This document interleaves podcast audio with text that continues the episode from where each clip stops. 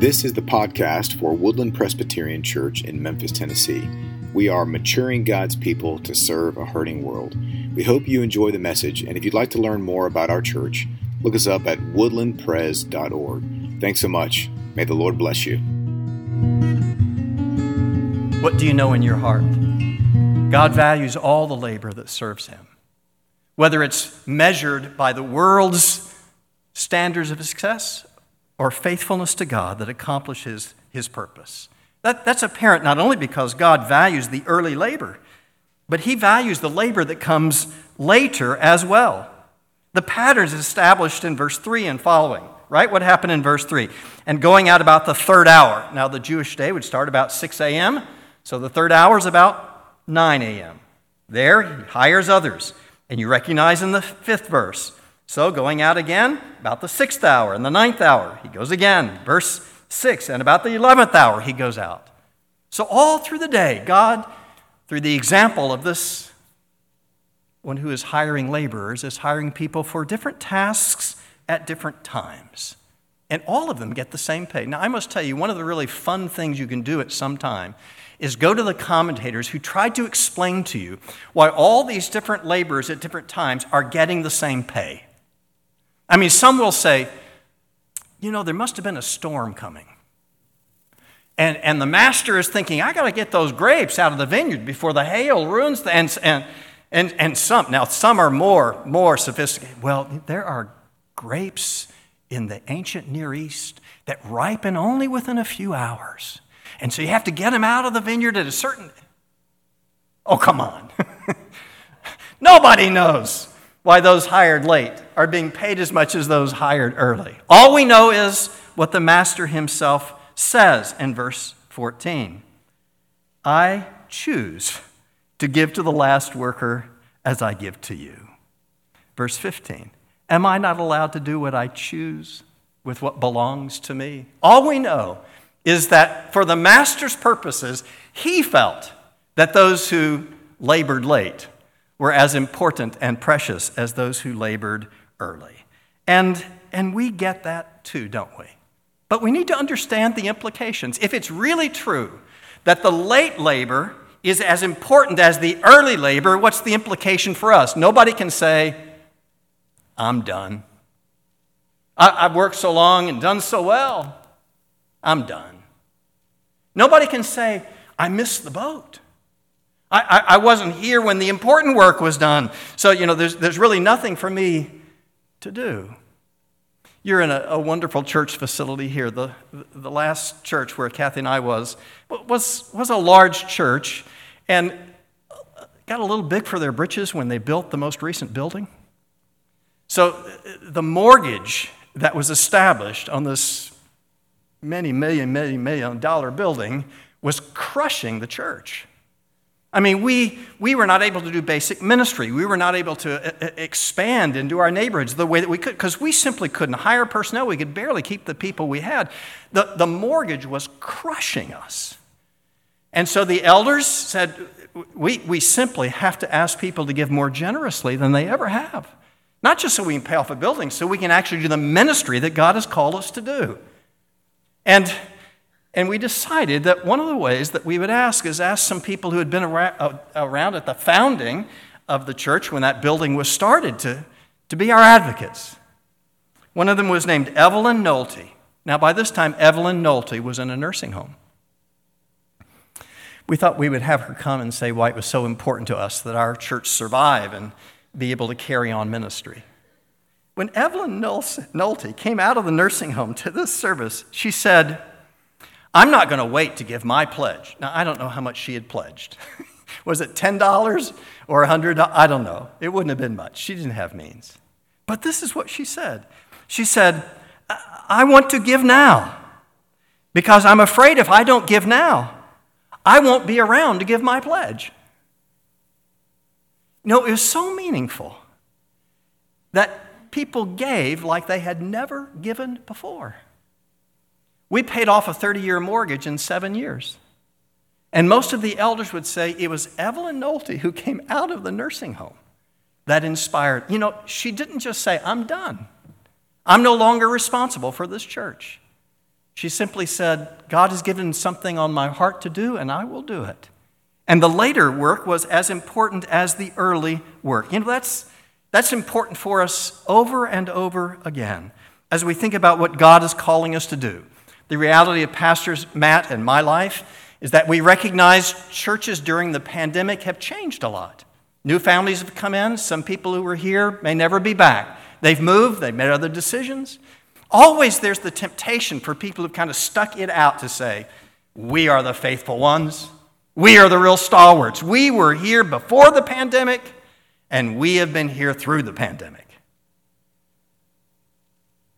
Listen, if there were not any more people coming in at this time, you would be so discouraged you would have trouble keeping going. Those who have been stalwarts, praise God for you. Those who are new, praise God for you. Everyone with a plan and a purpose of equal value to God. I suddenly have become in charge of a whole denomination. It scares me at times. And, and I recognize that part of our friction at times is there are those who are saying, We are the founders. You have to listen to us more. We are the builders. You have to listen. Others say, We are the multipliers. You have to. To every man and woman, their time and their task. All valuable to God. Because it's not just our labor that is being identified here as precious to God, it's the laborers themselves. As God, in His timing, in His planning, in His great heart, is counting precious each that He calls for a purpose. After all, we know God is valuing all of the labors. Certainly, we know that because there are those who, who work just a long time and they receive their reward. Verse 10, you know that. Those who were hired early in the morning, each received their wage as had been promised. Listen, some, some of you have been around a long time, done important things for the church, and God truly values that. We, we look forward to that well done, good and faithful servant. We love that, and God loves it. But we need to recognize, as much as God values that, it's not all that He may be doing with us or our labors. Because we've moved recently for this uh, new position that Kathy and I have in the church, um, we had to unpack some boxes recently. And unpacking the boxes, I came across a, a, an old newspaper from actually Kathy's neighborhood, the small town where she grew up. And it's a, a newspaper article describing the life of Ruth Bouillon. You, you may know her sister's beef and chicken. But um, the article says about Ruth Bouillon, she taught Sunday school for 60 years. 60 years she has taught Sunday school. When the interviewer went to talk to her, I've got to see it where the light will show you. Uh, Ruth Bouillon taught for 60 years. When they asked her, Can you tell us about it? she would not do it, saying, You can talk about me when I'm gone. But when they said it would be important to the community, she said, I started teaching children when I was 17 and knew almost immediately it was my calling God intended me to work with little children. And so it became almost a full time avocation for her. Early in the week, she would begin preparing for the following Sunday. Why? Because she says, nothing is more important than that little ones know a great God and know his purpose for their lives. You know, after Kathy and I uh, left the church, where we've been for most of the church of the last decade for this present position, we grieved to do that. We, we had so much loved those people and they us. And even after we moved, before a new pastor has come, we continue to get calls from people whose families has issues or concerns. And uh, one family that called uh, Kathy was uh, the wife of a, of a young man who's recently been diagnosed with a very serious brain tumor. They have five young children. And as I listened to Kathy talk to this young mother in such dire circumstances, I couldn't help but think of Ruth Bouillon, whose influence teaching people the things of the Lord so influenced Kathy's community and Kathy. And you think the early work that God so valued in Ruth Bullion passed to Kathy, passed to another mom, so she can take care of their children. And maybe you know why God says, I value it all. The early laborers and the later ones too, each fulfilling my plan and my purpose. And, and I'm fulfilling my purpose in their lives too, the Lord is making clear. After all, if you, you read verse 3, interesting words. Going out about the third hour, the master saw others standing idle in the marketplace. It's, it's said again in verse 6 about the 11th hour. He went out and found others standing, and he said to them, Why do you stand here idle all day? You're not doing anything. There's a sense in which we, when we are fulfilling the purposes of God, whether early or late, whether we're young or old in the faith, that, that we are being rescued from doing nothing. It's what the Apostle Paul reminds us that what Jesus has done is he has come and rescued us from an empty way of life, things that just don't mean anything. Remember the Apostle Paul in that great resurrection passage says, Stand firm. Let nothing move you, knowing that your labor in the Lord is not in vain. Why do we need to hear that?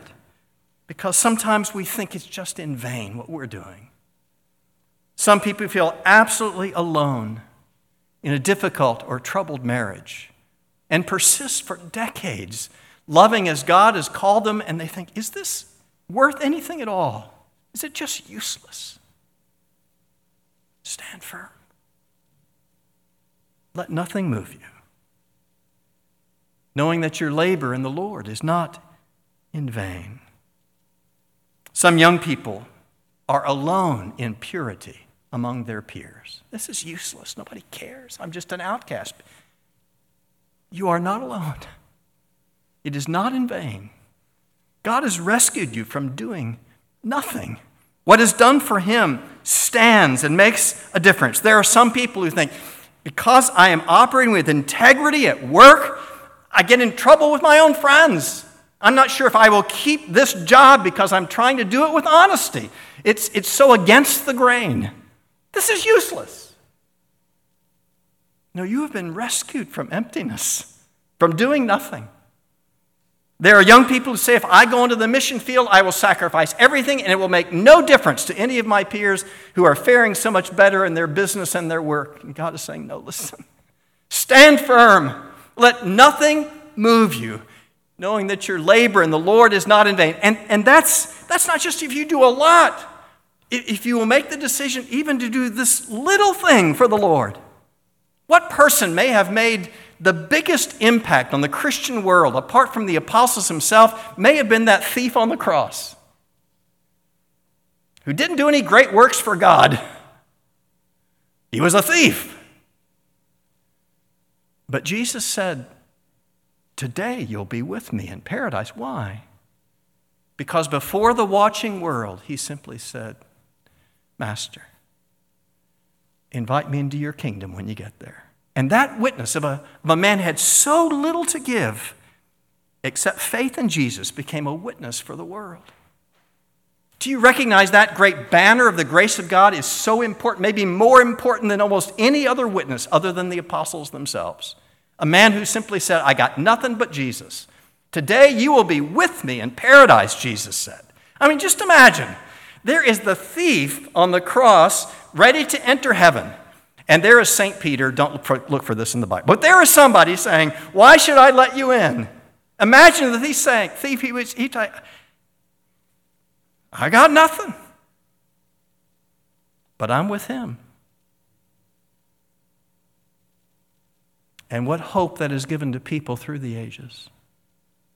I think some of the most sad people I meet in the church are Christians converted late in life who recognize they did their business, raised their children when they did not know the Lord. And, and while they're so thankful for being saved, they feel so bad about their early life experience. And I want to be able to say to them, Do you recognize what a banner of the grace of God you are for others? I mean, if everyone were like me, you know, raised in the church, good little Sunday school boy, if those were the only people going to heaven, nobody else would have hope. And so God is giving hope to person after person by saying, yes, there are children who are baptized, like Ethan, and you can be raised, maybe never to know a day that you don't claim Jesus as your Lord. And there are others who may not know Jesus until their dying day.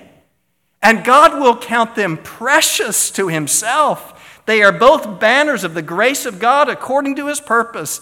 Don't get mad at him because of it. Does he not have a right to be generous with what's his own? It's the nature of grace that the God of all sovereign wisdom and power is saying, for the sake of the witness that I know is best in this church, in this community, in this family, I will call whom I will, when I will, and God will be glorified because of it. This is, this is the great witness of the church. It's why we celebrate young and old when they come to faith. That we recognize God is valuing them all and counting all precious in His timing and His purpose. I do a lot of work in China, and um, recently I was at a conference where a businessman who supports a lot of that work was talking, and he was saying, as he'd been in China recently, he, uh, he was just on the streets, and there was a, a young girl who was singing this little catchy Western tune. Amazing grace, how sweet the sound that saved a wretch like me. And, and the businessman asked the, the, the schoolgirl, do, do, you know what you're singing? And, and the schoolgirl said, Well, uh, not really. My, my English teacher taught me the song, but didn't say what it meant. And so the businessman said, There was a Savior who gave his life for your sin, died upon a cross to take your sin upon himself. And if you believe in him, his grace will make you right, no matter what a wretch your life is or has been. The businessman, some weeks later, in God's timing, met the teacher.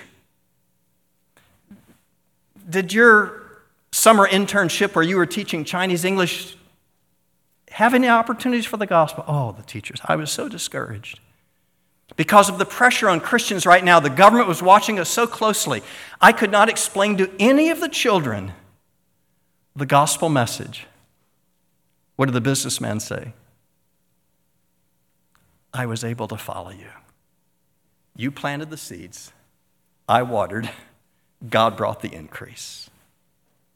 You know, at that same conference, um, just as they were kind of saying what's happening in China, there was a video that was shown of a, a fairgrounds in China. And, and there were young people. And curiously enough, there was a group of young people that was singing this little catchy Western tune. Guess what it was? Amazing grace. How sweet the sound that saved a wretch like their other hearts in God's timing, who have been planted, now to be watered the early labor, the late labor. No. The early laborers and the late laborers, all precious to God. Not because it's fair, but because it's wonderful grace. Praise God, who calls us his own. Thank you for listening to this message from Woodland Presbyterian Church, maturing God's people to serve a hurting world. Again, if you'd like to learn more about our congregation, please visit us at woodlandpres.org. Thank you very much, and God bless you today.